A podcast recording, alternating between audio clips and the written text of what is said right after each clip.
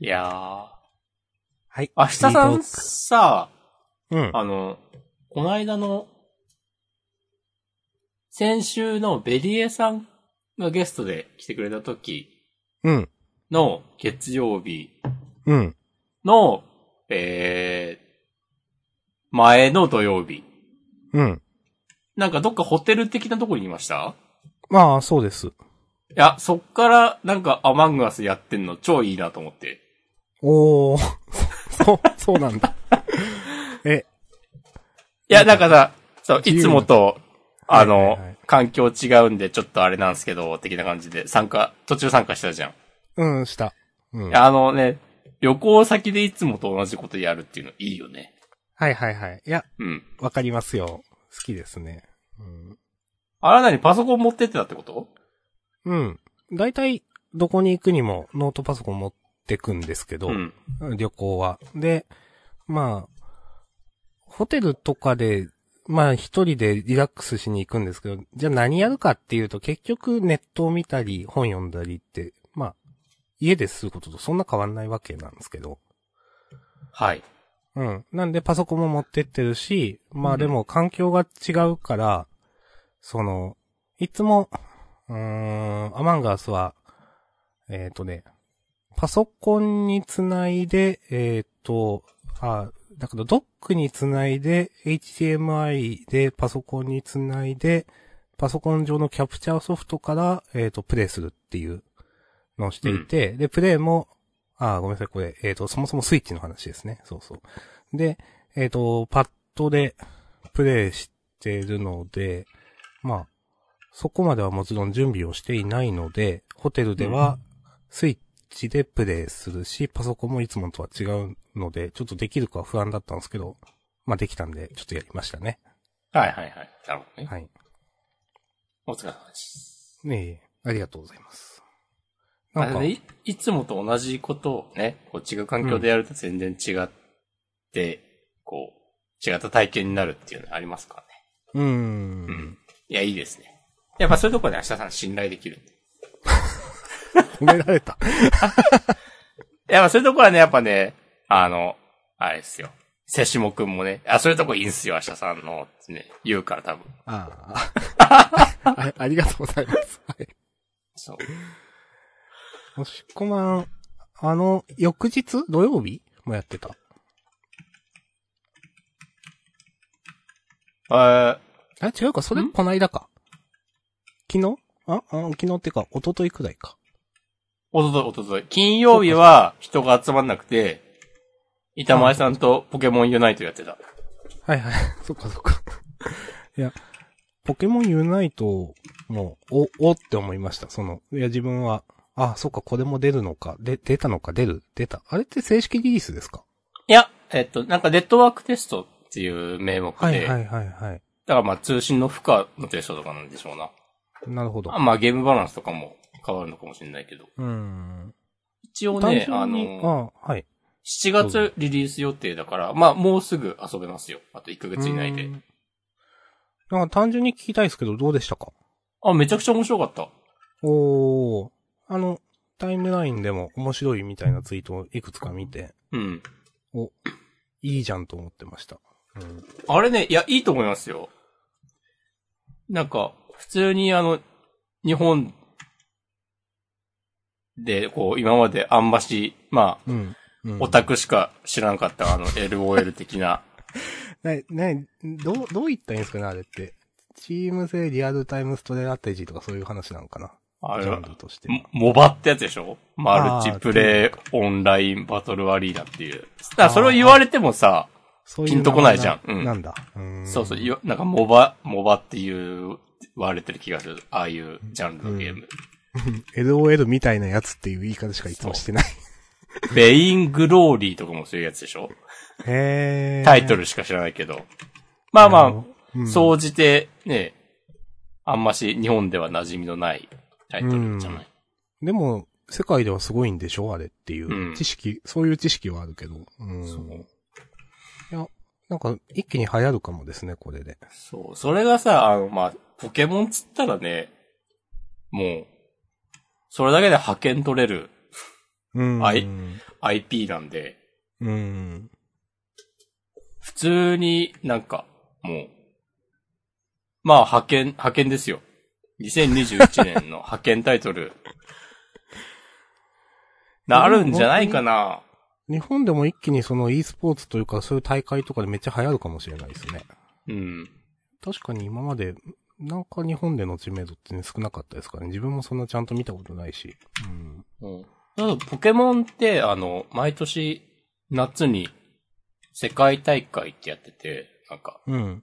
本編のポケモンのダブルバトルと、あとカードゲームと、あと、ちょっと前まではポッケンとかでやってるんだよね。格闘ゲーム。はいはい、わかりますよ。そう。多分それ、なんか、まあ、来年から、そのポケモンユナイトになりそうだし、なんか普通に盛り上がりそう。うん。いいですね。なんか板前さんと二人でやってて、うん。二人で、マッチングっていうか、同じロビーに入って、まあ、5対5のチーム戦なんだけど、うん。まあ、我々二人一緒で、で、残り、仲間3人と、相手5人は、それぞれ多分、まあ、一人ずつだったり、また同じように二人三人で、こう一緒にやってたりとかするんだろうけど、なんか、マッチングも、なんかめっちゃスムーズで、まあ、それはポケモンだし、まあ、新作だから、期待とかもあって、とかもあるんだろうけど、なんだろうな。全然待たなかったし。で、やってても、そんなに、なんかもう普通に遊べんじゃんっていうクオリティだったし。で、なんか、なんだろうな。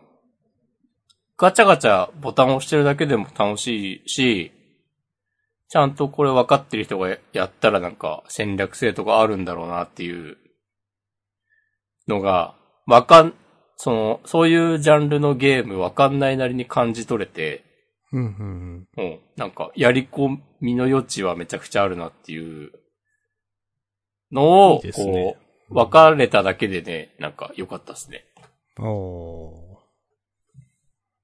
ありがとうございます。ちょっと気になってたんで、そのね、ユナイト？合ってる？なんかもっと大雑把なゲームなのかなと思ったら、多分、普通にアクションゲーム的な、その、ギリギリで相手の攻撃を避けるとか、なんか先読みで、こう動いて、ああやって、こうやってぶちかますみたいなとかも多分あるし。そういうのもあるんだ。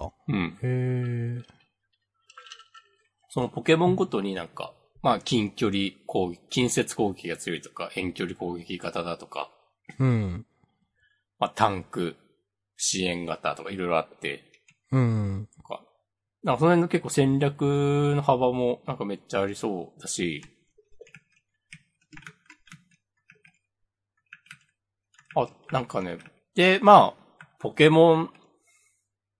だから、どう考えても、そのうち追加で新しい。キャラ増える。だろうし。そうですね。と、まあ将来性しかないんで。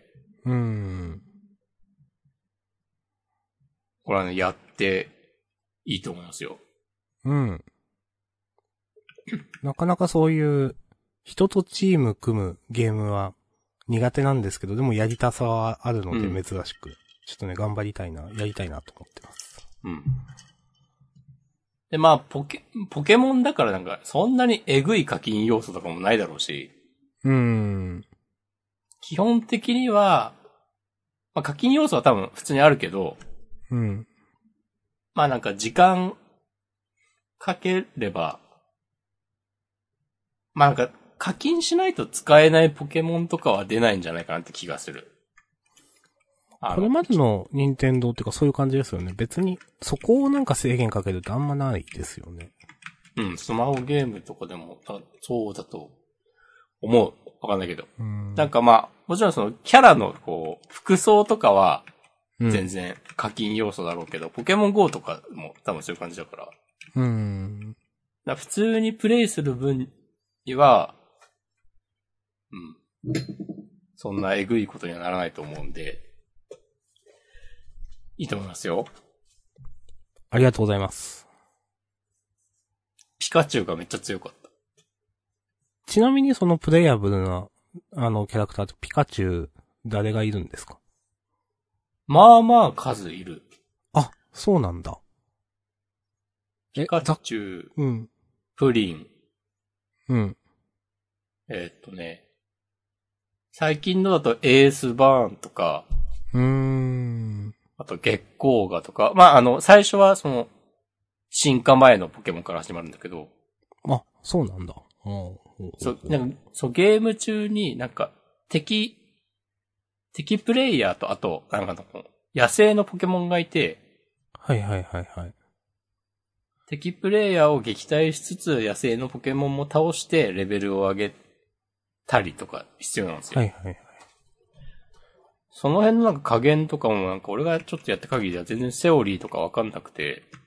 うん。なんかそういうのをこう、探す楽しみもありそうだし。あとね、ポケモンは、プリンとか、カビボン、不思議花。リザードン。カメックスはいなかった気がする。まあ結構なんかメジャーなポケモンもいれば、なんか、なんでこの人がみたいなのもいて。へー。うん。岩パレスとか。いやーわかんないわ。ですよね。うん。あとね、ウとかいるよ。わからん。ウはね、剣盾からの。すいません。なんかね、ピカチュウをね、こう、くちばしでこう飲み込もうとしている姿が、有名なポケモンです。鳥のポケモンです。いや、絶対ね、後からね、EV の進化系のポケモンとか追加されるだろうとか、ね。はいはいはい、まあ人気あるしね。期待してます。いいですね。うん。やりましょう。やります。ありがとうございます。よろしくお願いします。うん。じゃあ僕ちょっとキットカット食べます。そんなことあったっけ今まで。今までね、音の出るお菓子とか食べたことね、あんまないと思う。でしょ。うん。うん、今日はいいかなと思って。ブレイコーだなと思って。今日特別な日だったっけ？いいけど。ゲームね、一応書いたけど、これまだやってない話なんだよなって思いつつ。うん。ハデスって、多分最近有名になった。このスチームのサマーセールだったかな？なんかやってて。うん。それでナンパオフとかだったんで、結構タイムラインでも見る名前だなと思って確か買ったんですけど、HADES でハデス。はいはい。読み方合ってんのかなハデスで。人が発音してるのは聞いたことないと思うんで、ないんですけど。なんかダンジョン、ローグライクダンジョンアクションみたいな。はいはいはい。まあ人気のジャンルですね。うん。で、かなり時間が解けるとか、なんか適当にやってるだけで楽しいとかよく聞いたんでね。まだプレイはしてないけど、ちょっと買いました。最近ね、スイッチ版が出たんだよ。あ、そうなんだ。多分それで話題になってんじゃないかな。はいはいはいはい。うん、もともとは。で、まあ、スチームのセールになってるのもそうだけど。やっぱね、そう、楽しいものはね、多い方がいいなと思ってね。どうした急になんかこう、ポエムツイッターみたいなこと言う。いやでもね、そう思いますよ。最近ね、アマンガスの動画を結構 BGM 的に流してることも多いんですけど。プレミアムになったからね、YouTube の。そう。だから、議論とかちゃんと聞いてないけど、なんとなく流してるみたいな。で、結構色々見て、結構動画を見ているから、人が好きになってきて。オラフくん？オラフくんも見てますよ。結局ね、でもね、一番好きだなと思うのはね、多分ね、竹尾さんだと思う。竹雄はね、いいんだよね。うん。俺もね、好きですよ。なんかバランス感覚がいいんだよな。そう、それ言おうとした。うん。なんか、一番、そう、バランス感覚っていうか、なんか言葉選びのセンスもあるし、弾くところ弾くし、うん、その、なんか、強靭ムーブとガチのバランスがすげえいいっていうか。あの人すげえ真人間っぽいんだよね。なんかあ、わかるわかる。うん。うん、多分普通に会社勤めしてるし。はず。そうそう。なんかそういう話もあった。なんかさ、毎日、だいたいなんか夜9時からさ、どっかの船乗って、うん。で、12時までやって、なんかさ、終わった後にさ、ちょっとこう、視聴者の皆さんを相手にさ、一人で喋る、的なことやってるんですよ。なんか、俺たまにね、なんかそのいろんな人の聞いてるんだけど、うん。竹雄はね、マジでこう、すげえリアリストだなと思って。なんかね、今、こうチャンネル登録数めっちゃ増えてて、うん。で、そのアマングアスの平日の配信で、なんか、視聴者3000人とか4000人とか来てて、うん。すごいなと思うけど、こんなの絶対バブルで今だけだし一生続かないからとか言ってて。もう。で、なんか、なんだろうな。それでもう、絶対調子に乗らない、なんか専業でやるとか絶対ないわ、ありえないわみたいなこと言ってて。なんかあとね、ちょっと前ね、聞いてた時に、うん。なんか、投資信託とか自分めっちゃやってるみたいな話してて。へー。それね、すげえ受けた。なんか、確か珍しいな、そういう系の、なんか実況者っていうかで。そういう。そう。あくまでなんか趣味でやってるのが、たまたま今すげえ跳ねてるだけで。うん。うん。全然、絶対になんかこれで浮かれたりはしないぞっていう。こう、意識がバシバシ伝わってきて、うん、なんかウケんなって思った。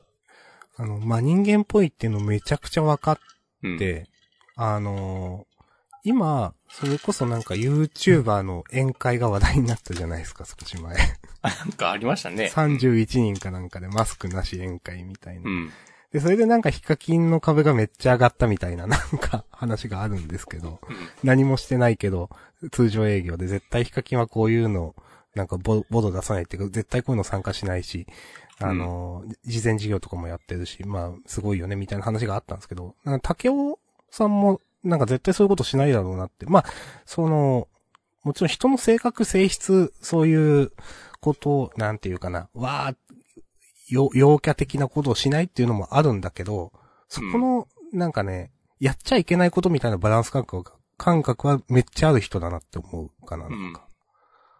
だから真人間っぽいっていうのはね、すげえわかりますね、なんか。うん、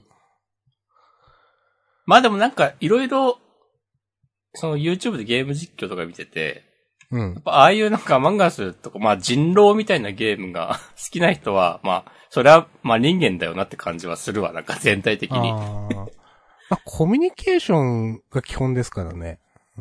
ちゃんとリズムで考えるっていう。はいはいはいはいはい。で、こう、なんか、なるべく丸い卓を取るみたいな。はいはいはいはい。あとなんか竹雄ね、すごいなと思ったのは、なんかね、両親を、九州だかどっかの山に連れてってやりたいみたいなこと言ってて。へー。なんかそれはね、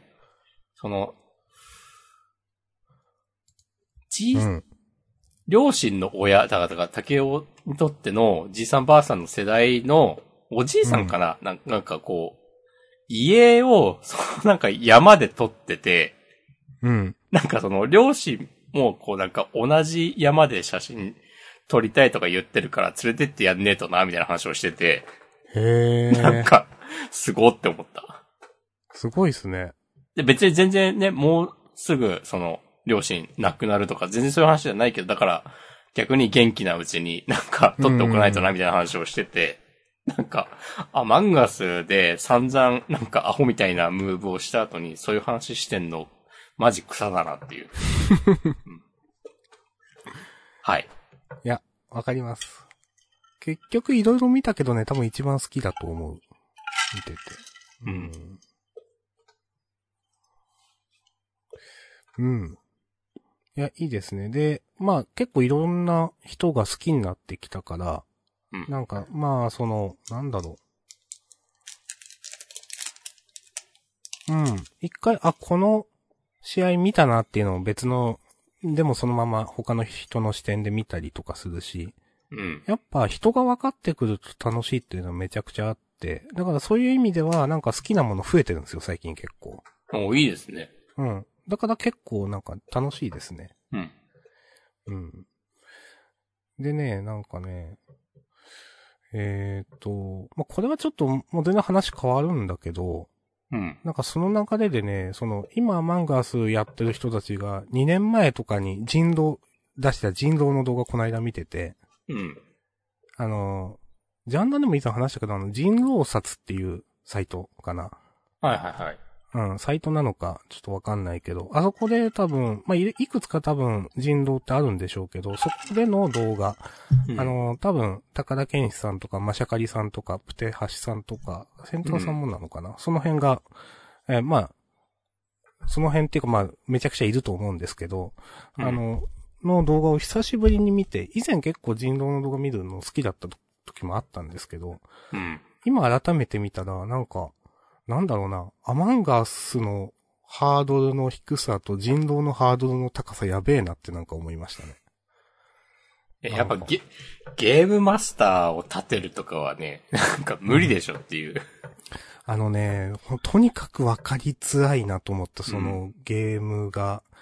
うん、思うのは、まあ、そもそも、9人とかの村で、一戦一戦が50分とかかかる時点でどうなのっていうのとか人狼。うん、その人狼殺のあれでは。まあ、で、あれって、なんか時計回りとかで一人一人が1分くらい順々に喋っていくんですよね。うんうん、で、なんかその、まあ、それ自体がまずハードル高いのと、アマンガスって、なんか、なんだろうな。議論の内容分かってなくても、なんとなく雰囲気で、あ、みんなこっちの方を信じてるっぽいなとか分かることってあるんですよね。うんうんうん、こっちの人が嘘言ってるっぽいなっていう感じ。うん。うん。なんとなくそういう雰囲気に村全体がなってるなっていうのが、分かることはアマンガスあるんですけど、その人狼の、さっき言ってた人狼殺っていうのは、一人が1分ずつ順々に喋っていくっていう、そのスタイルで、全然誰がどう、例えば、LINE 作ってんのかとか、誰が誰を怪しんでんのか、全然わかんないんですよね、話聞いてて。はいはいはいはい。マジでわかりづらくて、で、最後までなっても、うん、あ、こういうことだったんだ、でも、なんか、でもしっくりこんな、みたいな感じで、結果が出てもなんかよくわからんまま終わるみたいなことが結構見てて思って、人狼って。うん、まあ、やるのと、まあ、外で見るのの違いっていうのももちろんあるんだけど、でも、その一人一人が喋るっていうのが、みんな、なんか、いや、これ、俺はこう思うよっていうのをみんな言って、それに対するリアクションが誰も他の人がないって、全然その議論がわからんくなるっていうか、村全体の雰囲気がすごいつかみづらいっていうか、うん、そういう意味で、なんか、アマンガスはやっぱ、まあ、ボイスチャットでやるああいうのはいいんだなってなんかね、思った気がします。うん。とにかく人狼、うん、ハードルの高さとはマンガスのハードルの低さにびっくりしたって話ですよね。うん、わかる。うん、俺もなんか、そのアマンガスから、人狼最大トーナメントの動画を、はいはいはいはい。見たりとか、なんかしてたんだけど、全然もう何やってんのかわかんなくて。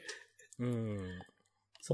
アマンガスの方がまださ、こう、推理のための具体的な情報が多いから、なんか、〇〇さんが、あの時ここにいたよとか、死体はここにあったよとか、うん、なんか、筋道立てて考えやすいんだけど、なんかもう、人狼、まあ、最大トーナメントはなんかまあ、その人狼強いって言われる人たちが出てくるから、なのかもしれないけど、なんか、こういう発言をする、のはおかしいからこいつが怪しいみたいなとか、なんかすごいベタい発言バッグが飛び交ってて、うん、もうなんか素人にはついていけみたいになった。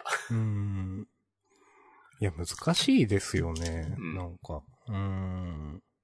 いや、なんか人狼って多分ゲームとしては面白いんだろうけど、その、ハードルが高いっていうかメジャーになりきれないなんか理由がなんか分かったなと思いました、本当に。うん、いやー。ですね。ありがとうございます。いえいえいえ。あと僕、この間、アマンガスでね、かなりイケてるインポスター勝利をね、決めたんで、もう、全クリですよ。もう終わりですか？もう。急にやらなくなる。ディスコードサーバーも、破壊します。しないけど。いやー、でもなんか、つぶやいてましたね、なんかよかった。そう、明日さんいなかったけど、そう、最初から、うん、まあもっと議論してたら、詰められたかもしれないけど、割と白位置をキープして、うん。うんうん、最後、4人、5人盤面とかなっても、全然、押し込まんは白いから、みたいな感じで割と議論が進んでって、じゃあ、〇〇さん釣ってみよう。釣ったら終わるんじゃないのって感じで、釣ったら終わんなくて、的なのを何回か繰り返して、で、最終的に、押し込まん。全員切って勝つみたいな。で、押し込まんだったのみたいな。うん。いいですね。いやー、かなり良かったですね。自分まだなんか、人に塗るとかができないっていうか、あんましたことないっていうか。うん。これどういうことだろうよくわからんなみたいな、こういうことはするけど、うん、いや、これ、なんとかさんが普通にやってんじゃないのとかは、うん、あんま積極的にやったことないから、なんかそれはね、なんか課題というかね、なんか、やっていかんといけんよなとかなんか思ったりしましたね。はい、はい。うん、まあなんかいろいろやってみるのは楽しいんだよな、そういうのも。うん。いや、絶対ローラーでしょ。それこそなんか。うん明日さんがローラーにならなくてね、暴れたりとかもしましたけど。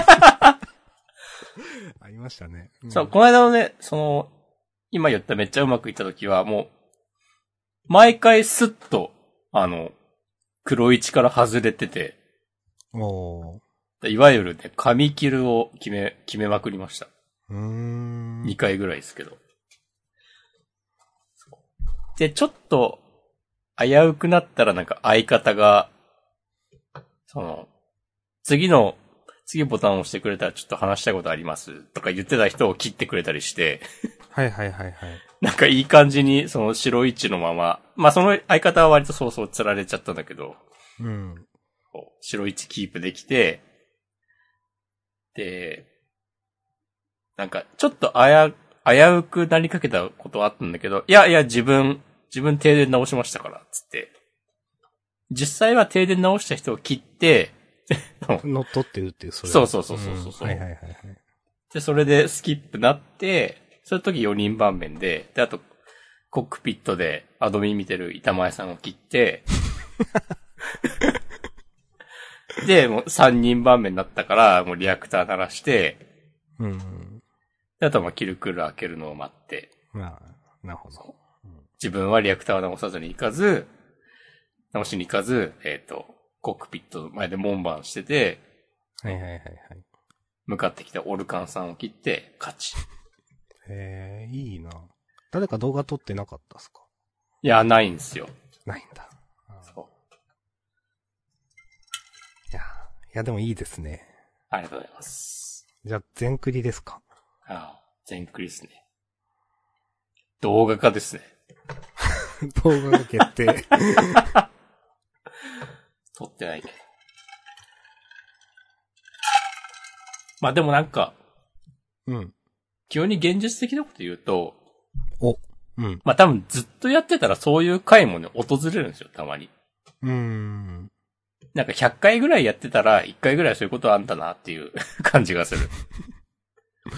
急に現実的なこと言いましたね、本当。そう。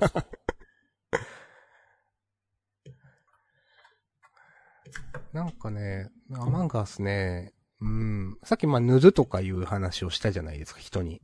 この人。うん、なんかそういう積極的に、した方がいいんじゃないかみたいな話をしたのはね、なんかまあ自分はエンジョイ勢寄りだった気がしたんですけど、うん。なんかそれだとね、なんかどっかでね、なんか物足りんかったなってね、思うことがあるなって思って、うん。なんかうまくなろうというか、まあ目指した方がやっぱ楽しいのかなってなんかね思ったことはありますね。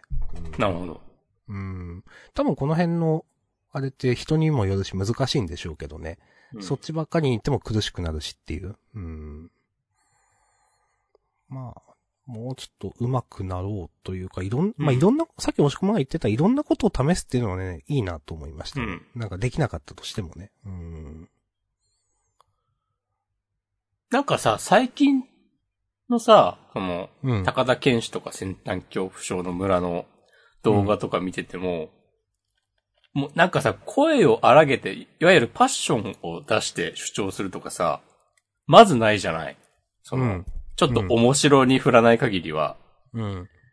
なんかさ、その議論を見ててすごいなと思うのは、いや、明日さん視点だと、板前さんがインポスターだよね、みたいな話をみんな普通にするじゃない。当たり前にする。そうそう。で、それで、その明日さんも、じゃあ、明日さん、自分的にはじゃあそうなんで、その板前さんの行動を洗ってください、みたいな話を普通にして、基本的にもうさ、わーわー言ったりしないで、それで、話がどんどん進んでいくじゃない。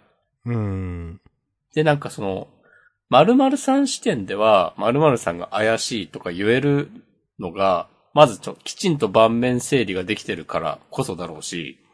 あれすごいよね、本当にね。そう。多分特定の人じゃなくてみんな誰視点も誰それになるよねってなんとなく分かってるんですよね、多分。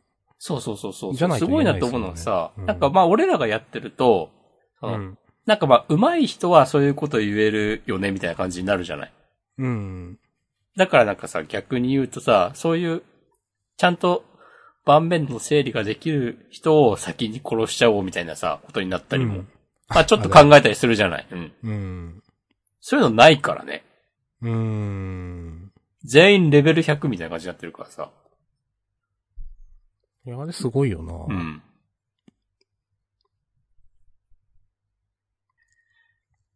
はい。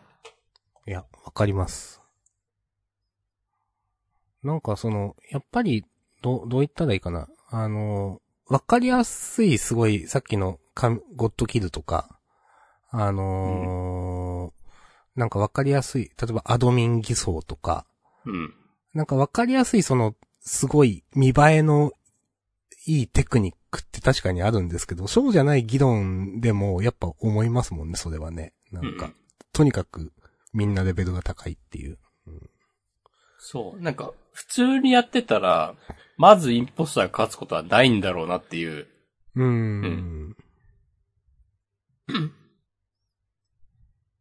そうあとなんかみんな素直に釣られてくよねっていうなんかこのまま自分が黒一で自分クルーだけどこのままだと塗られるんで、釣っちゃってくださいみたいなのとかを。なんかみんな素直にやるなっていう。なんかあれだけゲーム、なんかなんだろうな。ゲームの楽しみ方っていうか共通認識ができてたら楽しいだろうなって思いますね。なんかもう、まあ、ゲームなんだけども、なんかルール、ちゃんとみんな、なんていうかな。村として勝つ、インポスターとして勝つっていう、目的を100みんな分かってるから、あれようがないっていうか、なんか。それはいいよなと思いますね。で、だからこそなんか逆に、なんか急に生存意欲出しまくられると、なんかちょっとおってなったりとか。ね、あとなんかこう、ネタっぽい行動をしてたら、なんかそれが、結果的になんか白角になるとかね。まあありますね。なんかみんなベントの上で遊んでたから、絶対白でーすとか。面白いなと思いますね。まあでもなんか誰かこれ、なんかネットのなんかの書き込みだったのかなわかんないですけど、なんか、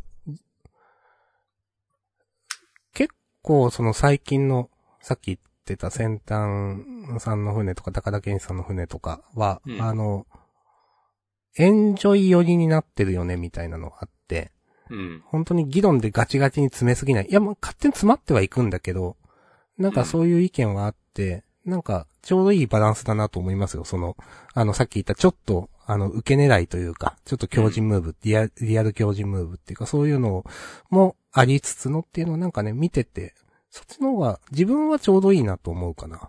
うん。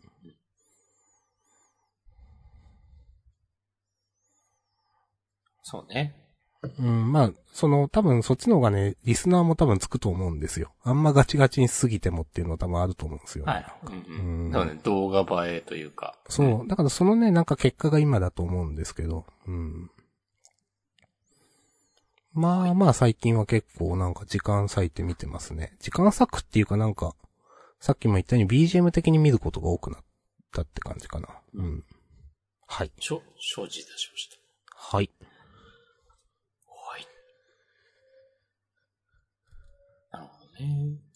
うん。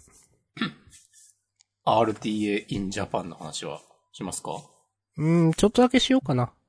なんかね、ゲームが発表されましてね。ちょっと、ジャンダンをつけて、まあ、なんかまた、どうしよう、今つぶやくか。なんか、そう。この間まで多分ゲームの申し込み期間というか、これやりたいです、みたいな。だったんですけど、それが発表されて、いろいろあったんですけど、面白そうなのは、リングフィットアドベンチャーの、はいはいはい、多分ね、運動負荷をね、多分マックスでワールド1みたいなのをやるっていうレギュレーションなんですよね。うん。で、その走者走る、まあ、走るから、RTA だから、走るって書いて走者って言うんですけど、RTA やる人って、うん、プレイヤー。その人の動画見たら、まあ、ああいう、実際に、こう、体使ってやるゲームだから、普通に部屋で自分の体とか映ってるんですけど、その人めっちゃムキムキで。ちょっとウケました。で、なんだろう。手だけ猛烈にガーってなんかリングコン連続で押し込んでるのに、それと足の走るスピードは違うっていうか、足はどんなに速くしても多分関係ないとかあるんでしょうけど、そのアンマッチというか、普通はそんなプレイにはならないなとかなんか思ったりね。まあ楽しかったし、楽しみですね。うん。まあ、あと、まあ、RTA in Japan 自体はね、結構好きでっていう話を以前もジャンダンでしていて、うん。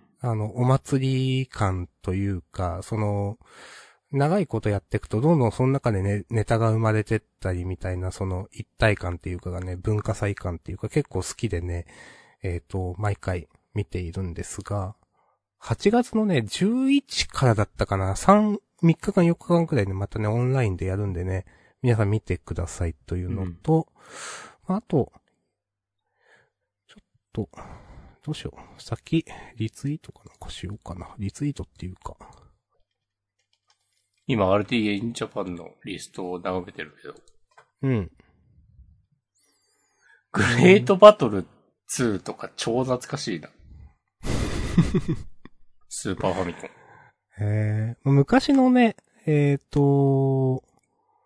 ゲームを知れるっていうのも楽しいしね、最近のゲームとか、最近だけど、なんていうかな、インディーゲーみたいなものが知れるっていうのもいいし、ジャンダンアカウントでリツイートしました。ありがとうございます。押し込みが多分今見てるのと同じかな、スラックに貼ってるやつと。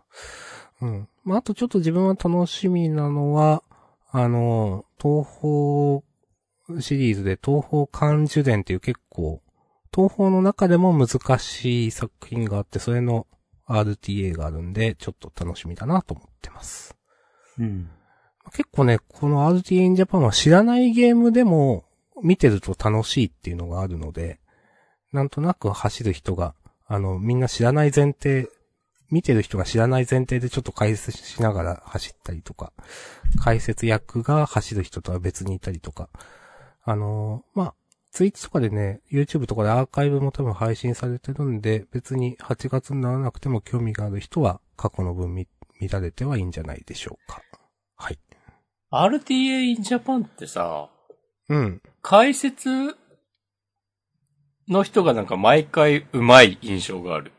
あー、と思う。うん、すごいなんか喋、うん、り慣れてる。それこそさっき明日さんが言ったように、そのゲームを知らない人に、うん、今のプレイの何がすごいのかとかの説明が、なんかすごくわかりやすく、こう、示してもらえる印象がある。うん。結構そこのね、掛け合いとかもね、いいなと思っていて。うん。うん、そうだな。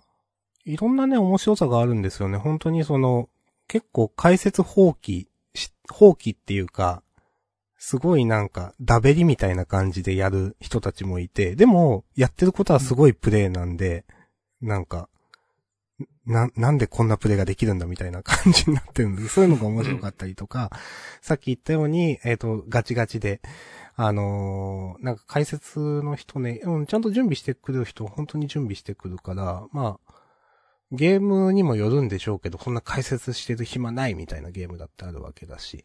うんうん、で、いろんなね、RTA、リアルタイムアタックですけど、まあ、バグありのものとなしのものがね、単純に多分、あって、まあ、本当はゲームごとにいろんなレギュレーションがあって、うん、なんていうかな。本当に全部が全部の、例えば要素をクリアして、全クリするとか、エンディングムービーを見ればいいみたいな。ゲーム、レギュレーションだったり、多分いろいろあるんですけど、うん、ものによって楽しみ方が違うんで、バグ技利用して、こんなことできるんだっていうのも楽しいし、普通に知ってるゲームをね、2、3時間とか使って、頑張って走るっていうのを見てて楽しいし、いいイベントだと私は思いますんで、よろしければどうぞ。ありがとうございます。はい。ね。うん。僕は昨日、かがり火っていう、うん。スマブラの大会の配信を YouTube で見てて、なんかそれが久しぶりになんかオフラインで開催できたみたいで、はいはいはいはい。ご時世ですからね。うん。それを都内のイベント会場借りて、やってるのを配信してて、うん、それがねめっちゃ良かった。おー。スマブラの大会なんかコミュニティ大会みたいなのも、うん、めっちゃ解説の人ちゃんとしてる印象があって、うん、なんかキャラの今出した技とかきちんと言うし、でこれがなんかなんだろうプレイのどこがすごいのかとかも言ってくれるし。あとなんかね、結構ね、なんか実況自体上手いんだよな。割となんか、スポーツの実況となんか同じ感じで、なんかちょっと盛ったようなことを言ってくれるし。はいはいはいはい。そう。なんかね、よくできてるなぁと思って。で、昨日はなんか、決勝で、まあ、あんまし最近の事情は知らないんだけど、うん。だから多分ずっと、なんか数年前から国内、日本で最強って多分ことになってるザクレイ君っていう、うんうん。まあ、くん付けしたけど多分、高校生ぐらいなんですよ。高校生から。うん。まあ、多分ね、20歳いってないぐらいの人で、多分18ぐらいだと思うんだけど、高校生とか、ここ出たかわかんないけど、僕はめっちゃ上手い人がいて、その彼が決勝出てて、うん、で、もう一人、その決勝の相手、プロトバナムさんって言ったかな、なんか。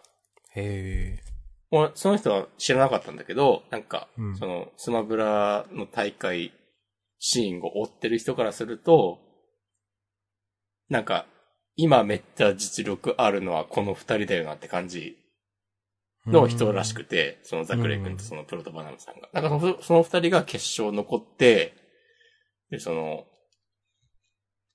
プロトバナムさんがなんか最終的に優勝してて、くっそ熱いなと思った。最強みたいなポジションになってるザクレイを下してっていう。ありがとうございます。で、なんか、あとね、それがスマブラって、追加キャラクター、うん。課金で、ダウンロードコンテンツでさ、販売されてて、うん、最初に5体、6体が、第1弾としてあって、第2弾で増えたキャラクターで、最後優勝してて、試合勝ってて、うん、お、すごーって思った。なんか、普通に見てて楽しかったし。スイッチのアームズっていうゲームわかります？うん、わかります。結構初期に出たやつですよね。そう、うん。のキャラクターが一人その追加コンテンツで出てて、うん、そのキャラを使って勝ってて、で、なんか、勝った後のインタビューで、なんかそれまでまた別のキャラ使ってて、うん。多分なんかキャラ自由に変えていいと思うんだけど、戦闘ごとに。あ、そうなんだ。はい。で、ずっとなんか使ってた、多分ルキナかな。ファイアーエムブレムのキャラをずっと使ってて、うん、プロトバナムさん、優勝した人が。で、そのキャラではザクレイに勝てないと思ったから、まあ、あんまり見せてない、別の、アームズのキャラクターで、まあ、ワンチャンかけてみたら、うまいこと勝てたみたいなこと言ってて、なんかドラマチックすぎるだろうと思って。熱いっすね。うん。スマブラはなんか対戦見てて、うん。うん、めっちゃ画面映えするなと思ったわ。はい。いやー、画面映えとか、うん、解説でいかに楽しくするかみたいなって、なんか本当に重要だなと思って、うん、少し前にね、チョモスがそういうこと書いてたんですよ、ブログで。俺たちのチョモスが。そう、うん。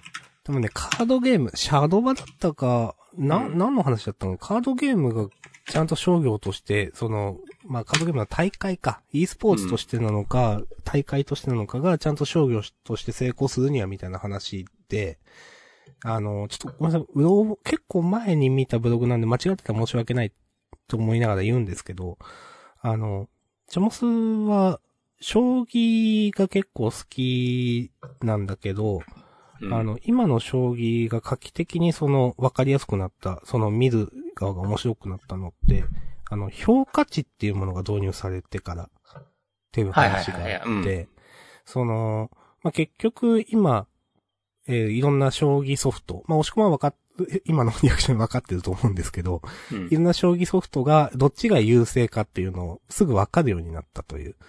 で、それで今こっちが優勢ですよっていうのがパッと見て、こっちがマイナス何点でこっちがプラス何点っていうのがすぐわかるようになってって、一手一手その評価値が変わっていくからどっちが優勢なのかっていうのが見ている側でわかりやすいみたいな話があって、で、やっぱり解説というかさっき言った画面映えもなんですけど、それってやっぱりそういうゲームシーン、e スポーツとか大会ですごく重要で、なんかそういうことがなんか、可視化するみたいなことがカードゲームでもなんかできないかみたいな話をしていて、なんかチョモスは例えばじゃあ次今もう負けそうなんだけどこの状況を打破できるカードはあとデッキにこのカードとこのカードを次トップデッキで引ければこの人は逆転できてそれができる確率は何%だとか表示できれば楽しいよねみたいな話とか、ああ、なるほど。なんかそういうことを言ってて、なんかなるほどね、と思ったことを思い出しました。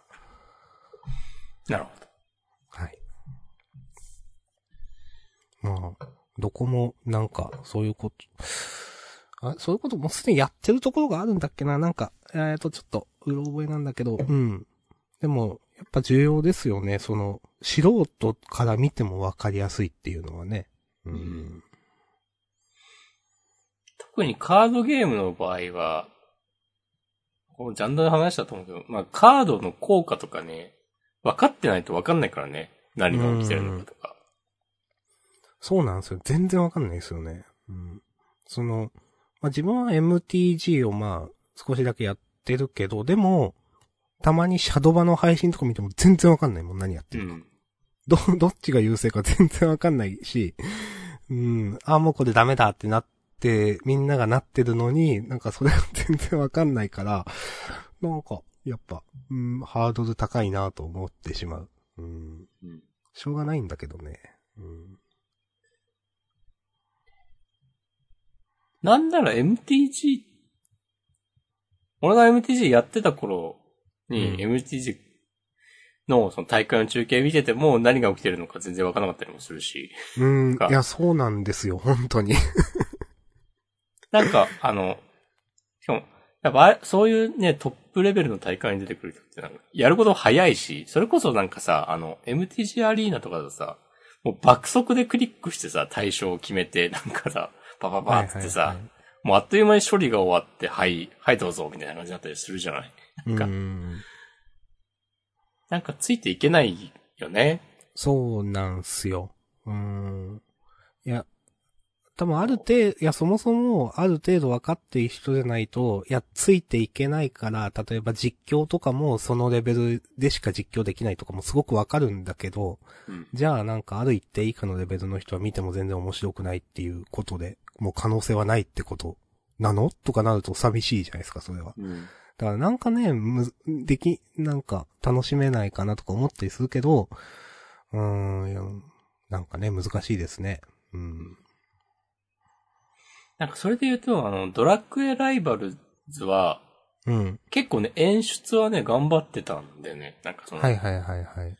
プロデューサーの人も言ってたけど、結構そういう、なんか e スポーツ的な、そう、文脈も意識して、なんか強いカードが強い技を使ったときに、まあ、そういうことドラクエのキャラっていう、なんかその知名度あるのも活かして、その 3D モデルがぐいぐい動いて、なんかめっちゃ派手なことをやるみたいな演出があって、なんか、まあ、その画面映えはするんだよね、それ。まあまあ、でもゲームの効果とはまた別だからな。なんか、それで何が起きるのっていうと、またちょっと違うところもあるなぁ、みたいなのは、その大会の配信とか見てて思ったな。はいはいはい。うん。それで言うとやっぱ将棋とかはみんなは行き過ぎだけど、分かってる人は別に駒の動きとかは分かるから、で、そこが変わることはないから、ね、その辺はまあ敷居が低いよね。そうそうそうそう。実際さっきそのチャモスが言ってた評価値っていうのは本当に自分もすごいわかりやすくて見てて楽しいなって思って、電王戦ってその、プロ棋士対将棋 AI ソフトみたいな、将棋ソフトみたいなのを、ドワンゴだかニワンゴだかやってた時は結構楽しく見てたので、そんな別に私も駒の動きくらいしかはっきり言ってわかんないんですよ。なんか俺もそうだな。なんか定石とかわかんないわ。わかんない。とか、なんか囲いとかも穴熊くらいしかわかんない。なんかだから、そのレベルだけど、見ててもまあ楽しかった気がするな、やっぱり。だから将棋は結構そのエンタメ化っていうか成功してるよなってね、本当思いますね。まあ、ちょもそも上げてるくらいだから。評価値自体もさ、なんか外れたら外れてたってさ、面白いしね。なんかそうなんですよ。いや、なんかその一手でそこまでなんか評価逆転するみたいなね。あるよね。で、それは、じゃあその棋士が AI ソフトの上を行ってたってことなので、そこまでソフトが読めてなかったってことだから。多分、どう言ったらいいの？評価値が一気に逆転するっていうのは、なんか、棋士が意図していたことを多分ソフトが意図できていなかったから、これマジでってソフト側が思って一気に逆転したっていうことだと思うんですよ。で、それはそれで盛り上がるんですよね、やっぱね。はい。いいですね。いや。なんかまあ取り留めもなく。喋っちゃいましたけど。久しぶりにこの話した気がするな。うん。大丈夫ですか？マシュマロとかないですか？マシュマロない。あ、っていうか、なんだっけ、ジャンダンでね、そう、ハッシュタグをいただいてたから読みます。6月25日、板前さん、ゲスト会楽しいです。ということで、ありがとうございます。そして、同じ日に、板前さん、ベリエさん、声綺麗だなぁ、かっこ、お二人の声が綺麗でないというわけではないです。ということで、ありがとうございます。板前さんから、釣りましょう。草。そして、14時間前、これも先週のフリートークを受けてですね、明日さんが、10っていう漫画を私が先週ね、はいはいはい、おすすめして、うん、10おすすめしてるのいいな、私は読んでますということで、もうこれハッシュタグついてないけど、ジャンダンって書いてあるんで読ませていただきました。ありがとうございます。かな？うん。なるほどね。なんか知らんけど、はい、うん。多分先週のベリエさんゲスト会は好評な気がする。うん。気がする。そういうグルーブを感じる。まあ、ベリエさんが多分告知されたからっていうのもあるんでしょうけど、いつもよりも多めに、再生されていてツイッチも。あ、本当？はい。100とか現段階で再生されてた気がする。ありがとうございます。はい。まあ、その後ね、ポッドキャストとしても配信してるんで、うん。ありがとうございました、本当に。楽しかったですしね。うん。うん。いいです。良かったですね。うん。なんか、結構、知り合いから実は聞いてますよ、的な、とはちょいちょい言われるけど、うん、なかなかこう何らかの手段でジャンダンを見つけてくれた人と直接話す機会って、まあそれこそなんか今日割と名前出てくるけど板前さんとか、前にゲストで出てくれた小太郎さんが、あとまあ公開収録で来てくれた人とか、はいはいはいはい。ああ、まあそう考えるといろいろ、まあそれなりにあるか。でもなかなかなかったから、新鮮ですよね。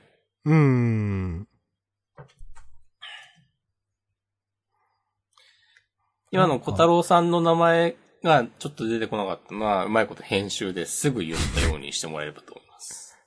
了解です。冗談ですよ。覚えてますよ。なんか、まあまあ、ジャンダンやってるじゃないですか。今だって6年目でしょ、多分。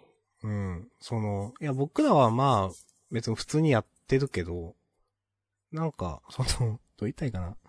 ベリエさんからすると、なんか、ちょっとした有名人みたいな感じのことちょっと言ってたじゃないですか。それは、うん、なんだろう。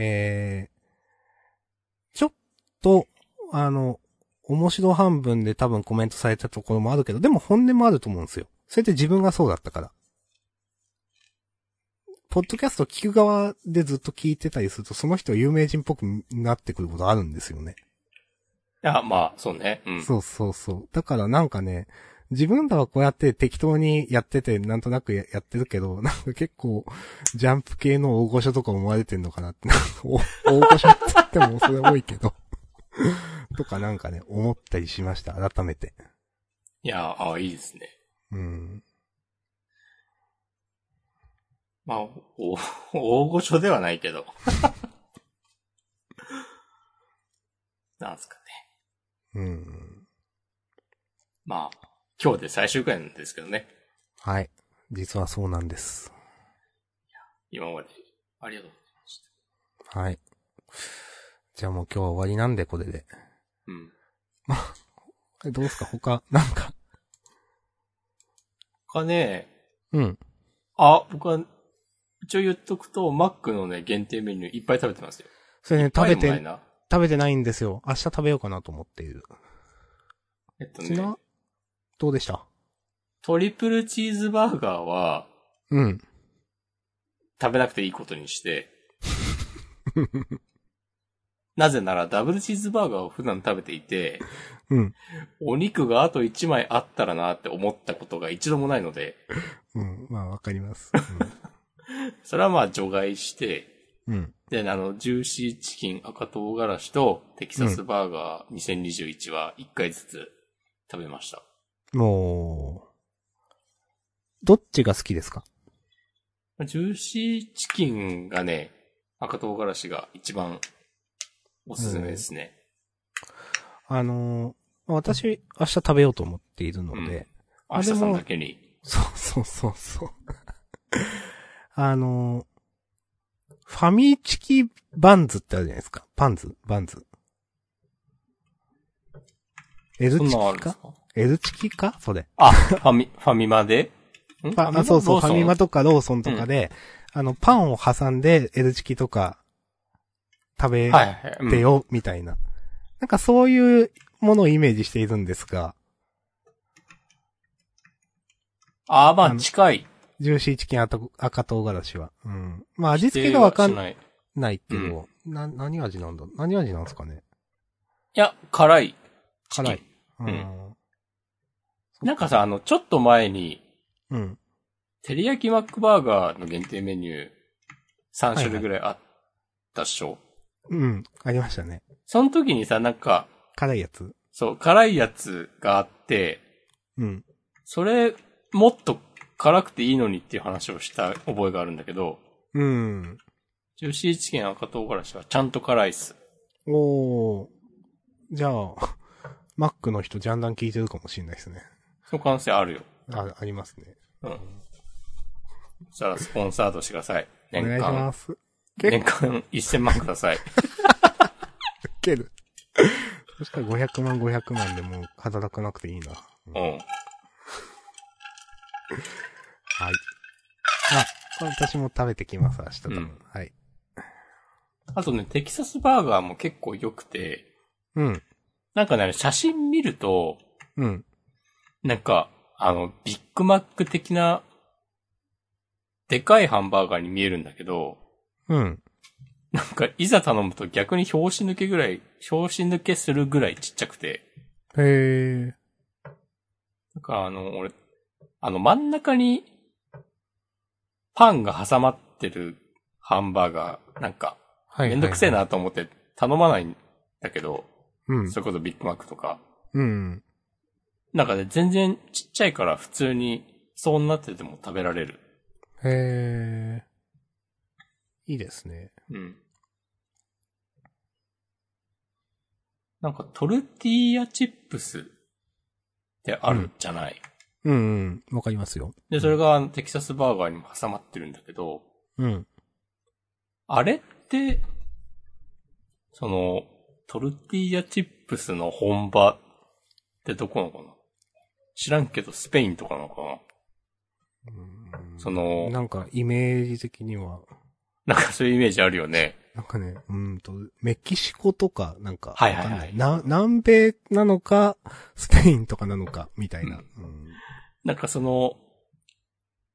ういう、なんか、本場っぽいところでどういう扱いなのか、わかんないけど、うんうん、なんか日本人の私の感覚としては、うん、なんか、ポテトチップス挟んで歩くみたいな感じで、はい。